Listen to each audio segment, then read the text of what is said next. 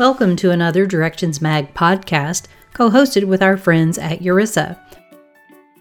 Hello, Matt Garricky with URISA, and with me today are Jeremiah Grief and Sarah Klass with the USGS and with the uh, United States Geological Survey.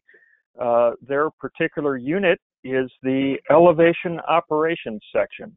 So, Jeremiah and Sarah, what exactly does the elevation operations section do? Hi, Matt. Um, we collect, well, we contract out people to collect LiDAR data across the um, nation. And our unit is responsible for um, looking over the data to make sure it's up to our USGS LiDAR base specification and any other standards it has to meet when the project is contracted out to begin with? I was going to say that the, the second part of that is um, involves the publication of the data uh, to the to the national map, and so, so, that involves a few different products. It involves uh, the what we call the OPR, which is the original product resolution. That's what we get from the contractor. We package that up and distribute it for uh, public availability. We also uh, get a the lidar point cloud, uh, which is which is from the contractor, and uh, we distribute that to the to the national map as well. Um, and then we also from the uh, the OPR data, um, the original point cloud that I mentioned earlier, we create a one meter product and a seamless uh, raster product, which is uh, our, our, seamless nationwide coverage. And that's available in a one third arc second or one arc second, um, one degree block. All right, excellent. So it, it sounds like your your team has a lot to do with with the topic that we're we're starting to dive into with today's podcast, which is data organization and data management. So as you start working with a, a contractor for a data deliverable, how do you start organizing it? What folders do you create to organize the project information, requirements, deliverables? Do you have naming conventions? Do you have a set system that you always use? Uh, how do you work with this to stay on on on top of the, the the project and the task and keep everything straight? Sure, Matt. I'm involved with a lot of that part of our workflow. Um, so to begin with, the data providers, so we handle like big data. LiDAR is a lot of data as far as size. And so the, the contractors will send us, they break the data into tiles so it's more manageable um, to ingest and review. They'll send us a tile index shape file that represents the extent of whatever data they're about to send us. Um, and then we will assign uh, that, we'll open it, look at it, and we will either assign it as one, what we call work unit, which is just um, their work unit is what we will assign to one person to review and how we just work through the data. These, projects that we get in can be a half a state worth of data or you know a whole state sometimes. So we have to break it into chunks that uh, we as humans can manage and as our computers can manage. So that's called a work unit. We'll take these tile indexes, make a work unit out of them, or we might break it up into multiple work units. It depends on uh, the size that they send us. The coordinate reference systems will be divided up. Um, we don't mix the coordinate reference systems. And the quality level will also be divided up. So we'll first we'll create the work unit, and then we enter that into a database that um, we call PTS, is Project Tracking System. And the whole center um, has access to this database so that they can look up and see the status of these work units. So um, after the work unit is created in the PTS database, We then also create it in our own operations database that we call Validate. So then after we create it in the PTS database, we will attribute the shapefile with a numerical code for the work unit and the overall project. This way, those those codes, those are you know referenced in the database, but they can also be referenced um, in future queries to find this specific work unit within the project. Um, and then we will create the record in our internal operations database, which is called Validate. And Validate automatically generates a standardized folder structure whenever we create the work unit within that. It's also linked to the PTS database, so they talk to each other. So all the information that we originally put into PTS gets imported into Validate. So everything's staying the same. Uh, you know, the numerical codes that go along with it, those all stay the same. The names stay exactly the same. Um, and then we have our standardized folder structure uh, with all the numbers and names used exactly how they're used in the databases. And um, once the data is delivered to us from the contractor, we download it into that folder structure that's already been made. So is this making sense so far? Any questions about that part? So, so, so when you say you, you download it into the, the file structure, you know, what does that file structure look like? Do you, do you have a, a folder for, for each work unit? Um, do you have subfolders within those different work units for the different pieces of data that, that you may receive from the contractor? You know, like the uh, the uh, uh, DTM or or the uh, or the, the original resolution DTM or, or, or the LiDAR point cloud or, or additional files or documentation. Uh, what does that sort of look like once you start putting that data into your file structure? Yeah, sure. So um, first of all, the folder structure is by work unit. Um, we have a standardized naming convention when we do create them and name them, and we use um, the state abbreviation, and then usually there's a, a, a, name for the project, and then we'll give it a, a number, and then the year that it's collected. So an example would be like California would be CA, an underscore wildfires underscore one underscore 2020. So that would be the work unit folder name. And then underneath that, we have four subfolders. Uh, there's Bare Earth, which contains the digital elevation model raster files and break lines. Um, we have a metadata folder, which contains uh, all of the contractor provided metadata and uh, the USGS created metadata. We have an other folder, which is really just files that we don't need or files that aren't going to be published, we can put in there. And the point cloud folder, which only contains the LiDAR point cloud. Um, and we have realized that the importance of having a standardized folder structure, um, we can automate so many more things. If you know, if if the computer is making the folder structure for us, then we know it's all named exactly the same, uppercase, lowercase, all it's the same, and we can build our tools to query off of that standardized naming convention and standardized folder structure.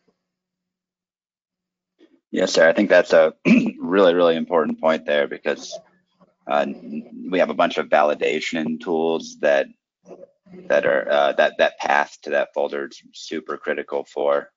And then not to not not to mention we have our Elevate software, which is the the product generation software I mentioned earlier, and and that's really reliant upon having that that folder structure be standard and and uh, you know consistent, you know across you know all these work units that we're getting. So, so you mentioned in the work unit folder you, you have the year, and four-digit year is always easy. Um, one of the things that, that I've realized in my own work is, is that if we try to add months and days to the uh, to the year to make a uh, uh, a, a date, um, everybody does it a little bit differently, you know. And so some folks are month, month, day, day, year, year, or year, year, year, year, or some folks are year, year, year, year, month, month, day, day. Um, do you run into any of those challenges, maybe with some of, of the uh, specific files or uh, metadata documents? And, and if so, um, how, how, do you deal with those? Well, we don't use too many times where the date is used in the name of a file. Um, the only part that we do use it in is um, the outputs that our tools make, our validation tools that Jeremiah mentioned. Um, we will sometimes, so we validate the data, review the data, and if we find issues with it, we send it back to the contractor to get corrected. Once they correct it, they send it back to us. So we'll be running the same tools on the same work yet, like they'll have the same name because it's the same data. Uh, it's just a different version of the same area of data. Uh, and so with that case, we do append a date on the end of our tool output names, just so that you can tell, oh, I ran this tool in March, and then I ran this output is from July, so I know that this is the most recent version. I mean, I know they have like the, the date created stamp on the side of the file explorer thing also, but this way everyone just knows. And our outputs are all named the same way so that anyone can take over someone else's project, go in and look and know exactly what that is and when it was ran. We didn't used to do it that way. We would just kind of let people name it whatever they wanted. And um, we've really seen the benefit of, of keeping it standardized. That yeah, didn't really answer your original. We don't really use the. Does product generation use dates on the end of the files? Like we we use some some dates sometimes. Um, like for, for the seamless product, for instance, when it was created, we, we timestamp a date when some of our product were, were created. But yeah, I'd say as far as like organizing our data, um, you know, since we're such a big program, some of these projects are span multiple years. Uh, we really just stick with the earliest collection date uh, year for, for for that. And then there's, you know, along with the data comes a bunch of metadata, and you know, we also have spatial metadata we provide with our with our products. So I mean, if people want more information, they can always dive into the the the, the details of it a little bit more. But just for our naming structure, we keep it simple. We we just use earliest acquisition, you know, start date. So the, you know, whatever year that is. So one of the trends that we're seeing in the industry is that as organizations move from network drives to hosted platforms, uh, like SharePoint, Google Drive, and even ArcGIS Online, uh, but also uh, AWS, Azure, and, and other uh, uh, larger cloud storage platforms. Uh, there's been an increase in metadata tags as a way to flatten traditional file structures while still making information findable and, and available. Um, is the elevation operations section using metadata tags as, as a way to help uh, structure or organize their, their working data or the, the data that's published for, for public use? Or do you feel like you're, you're still uh, uh, working with the uh, more traditional way of, of managing data with uh, folders and file structures? Yeah, that's that's a really good question. Um, you know, we, we don't really do any um, metadata tags for internal organizations so much, but we we absolutely uh, create an XML metadata file for each of those products that I that I mentioned earlier. So, uh, and and those those are used mostly for uh, kind of an ingestion into ScienceBase. and we have a backend inventory system that ingests that metadata and and populates you know specific records in there, and then ultimately you know kind of shares that data with the national map. So the the data people people are downloading from the national map is kind of cataloged through through that metadata in, in some respect. Uh, but yeah, but as far as internal structure, I mean, we're we're we're, we're using file, you know, file folders, uh, same as same as always. Most of what we keep, like we have a SharePoint um, site for our our group, but it's mostly just um, where we keep our meeting notes or our help sheets, you know, reference things for reviews. I think maybe know, a lot of other places would be able to keep all of their data on something like SharePoint or Google Drive, but we our data is so large. We have we have all of our folder structure and our actual data holdings is kept on this massive storage servers. It's like petabytes of you know storage space. Yeah, yeah. I don't know, Sarah. What would you say our average, you know, what one work unit is is probably on average 500 gigabytes, or you know, sometimes up to Oh, a ter- no. terabyte. Yeah, two terabytes, sometimes four terabytes. Yeah. So these, I mean, these are massive amounts of data. It's it's hard to get away from the the file folder, you know, structure. So speaking of massively large data sets, you know, regardless of how large or how small it is, it seems like backup strategies are, are something that, that everybody wants to consider. Because if you bring in data and you start working with it or, or reviewing it, you know, the, the worst thing that could happen was for that your, your one copy of the data to disappear or be corrupted or, or not be available.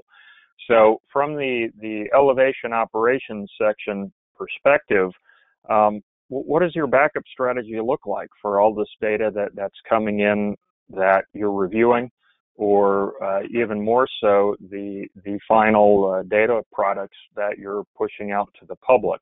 Uh, do you just rely on on the the IT section for that in terms of of uh, server or network drive backups, uh, or or is there something uh, uh, more conscious that your section does? Yeah, that's uh, that is a, definitely a concern of ours. Uh, we, you know, we, we have we have had to track down data before, and it's never an easy task. Um, you know, we, we do have a few different methods of, of tackling this, and in general, we do, you know, in, in the perfect world, rely on IT. We do have a dedicated IT department for the whole uh, NGTOC, which you know is, is elevation, but it's also NHD and US Topo, and, and, and so they manage the, the whole the whole organization. But um, yeah, I guess I guess first first off, if uh, you know, Sarah mentioned, you know, we we get the data from the contractors, so so ultimately they they always have a copy of that data as as well. Um, we also get the data on hard drive, so there's the potential we may have that data, you know, left on a hard drive after we bring it into our our uh, you know onto, onto our net onto our system. But um, IT also they do uh, snapshots every two weeks. So if as long as data you know is within that two week time frame, we can we can back it up that way. Um, and they also do some some overall network backups periodically, but they're they're not as reliable, especially you know with with these you know these large this large amount of data. I mean, it's not really feasible to back up two terabytes of of you know for each work unit. I mean, we have hundreds of work units sometimes. That's you know nearly doubling your your or tripling your your storage space. So you know we rely on those snapshots a lot. It's kind of a, a fail safe, and you know that's that's two weeks though. So we need to stay on top of things we change and and really you know if we find an issue address it quickly because there's a chance either we lose work or we have to go back to the contractor and say oops we we lost the data can you send us another hard drive and that adds time to the project and our partners get mad at us. But yeah, I would say in general, we we really do rely on on IT to to to, to manage that. I guess I could talk a little bit about. Um, so once the data is published, though, we actually do uh, archive that data to a to a Glacier uh, AWS cloud environment. So once the data is, is published, it's it's it's put into a cold storage environment where we can access it and restore it at any time. But So, so the the the part that's backed up to the glacial cloud storage is, that a, a internal access only backup or or is the the the product that's pushed out and published also stored in, in that sort of uh, architecture? yeah, so so both actually. Yeah, so we archived the the contractor provided data to a uh, an internal only storage and then also our products that we create the opr the lpc one meter and seamless those are all uh, stored on on aws for public consumption. And that's now that's all publicly available. So, so given the the size of of your program and how much data you work with and, and the number of projects you have going on, um, names and, and structure is is is really important. So, do you have any sort of change management procedure put into place so that if someone uh, wanted to recommend a change with with uh, uh, where these data are, are sitting or how those data sets are managed or, or how they're named, that there would be an opportunity to uh, review that proposal and, and weigh the, the advantages and disadvantages of, of making a change uh, to either your uh, your storage architecture or your naming and file structure?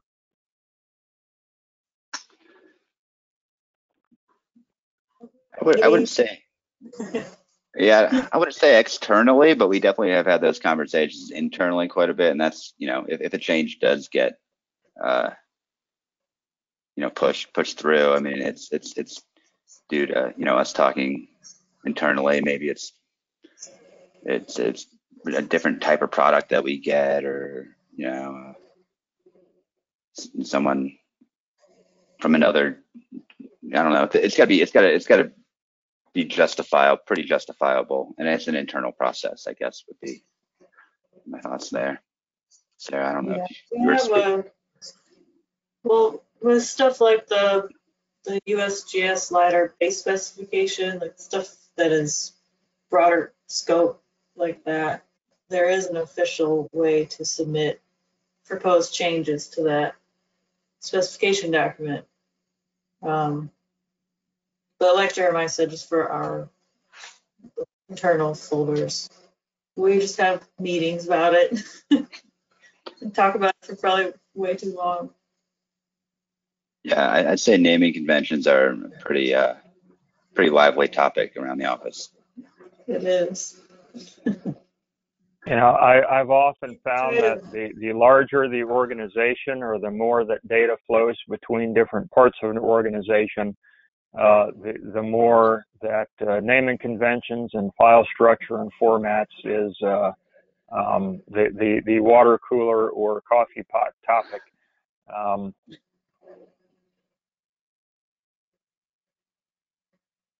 Yeah, no, absolutely.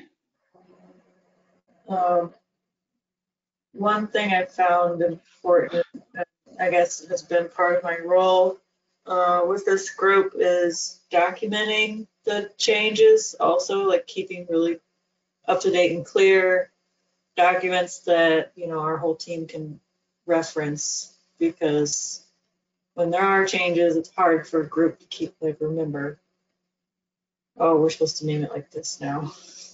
or, you know, whatever the change might be. Um, so having good documentation and someone that makes sure that that documentation is being kept up to date has been helpful, I think, for us.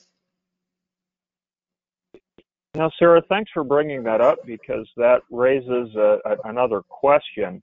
You know, documentation on large projects is its own example of, of a of a folder or a file or a resource that that needs to be managed in, in order for folks to know um, where it is and what it does and, and, what the most recent version of, of that is.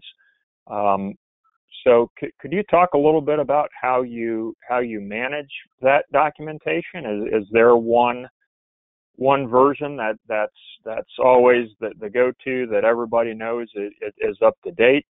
Uh, you know, kind of the the uh, the the living version of the document, so to speak. Um, do you keep uh, past versions, archival versions of that for, for reference or documentation of, of, of what's been done before? Um, and, and how do you track or juggle, you know, the, those, those different versions as, as they may change over time with your needs and the outcomes of those internal discussions? Um, yeah, it can be a lot. Um, in 2020, we did a lot of reorganizing as far as how we um, we started reviewing our projects in a little different way. And so there were a lot of changes happening often with our standard operations procedure. So I, I maintain the SOP, the standard operations procedure document, which is really long. And I do keep previous versions. And in the current version, um, I have a little note on the title page, updated on this date, and then, you know, a short statement about what it was that updated. You know, XML metadata was updated on January 2020. So I keep a running list of what updates have been made to the document but then I also keep the previous version. I haven't had to use the previous version yet, but um, they're there just in case. So everyone in the, the group as a whole is only accessing the, the current version. Sometimes I'll highlight the changes I've made in the new document. I'll highlight the part that has been updated. Wow, we have talked through many different examples from a number of different perspectives. Do you have any final tips, tricks, or strategies to share about data organization and management? You know, if I had any advice, it would be think about what you want your naming structure to be ahead of time. Think about what you want your folder structure to be ahead of time and do whatever it takes and not to change that, right? I mean, keep that keep that standard because when you do change stuff, uh, things definitely break. And you know, we've been a program for you know qu- quite a while now. We've changed things, and uh, you know, it's made made the storage of data more difficult than it probably needed to be in a lot of cases. Um, you know, a lot of those changes were needed, right? I mean, as as programs evolve, you know, they, they need to change, but I, I, guess scrutinize those changes is, would be my advice. Uh, you know, especially naming structures. I think you know you can, and it's you know it's evident in our in our data. A lot of those early projects, like like Sarah mentioned, were you know maybe not not named the same, um, or or as consistently. And when it when it comes to kind of yeah, finding finding finding data if it's not all consistent, especially over an eight-year program, it, it can it can it's a you know it has its challenges. We you know like I said, we didn't used to spend as much energy on make, making sure everything was consistent, um, and now that we do, I can definitely say it's a benefit to the unit overall. And then even you know even as, as simple as it sounds, just having some of those folder structures and naming conventions created automatically and kind of eliminating you know the potential for user error. I mean, it happens, right? We all we all do it. You, you know, even if you, you do it over and over again, you're still at some point gonna gonna gonna fat finger a a letter and it's gonna you know, it, it throw something off. So I mean, simple as it sounds, just having having that that folder structure generated automatically, I think goes a long way.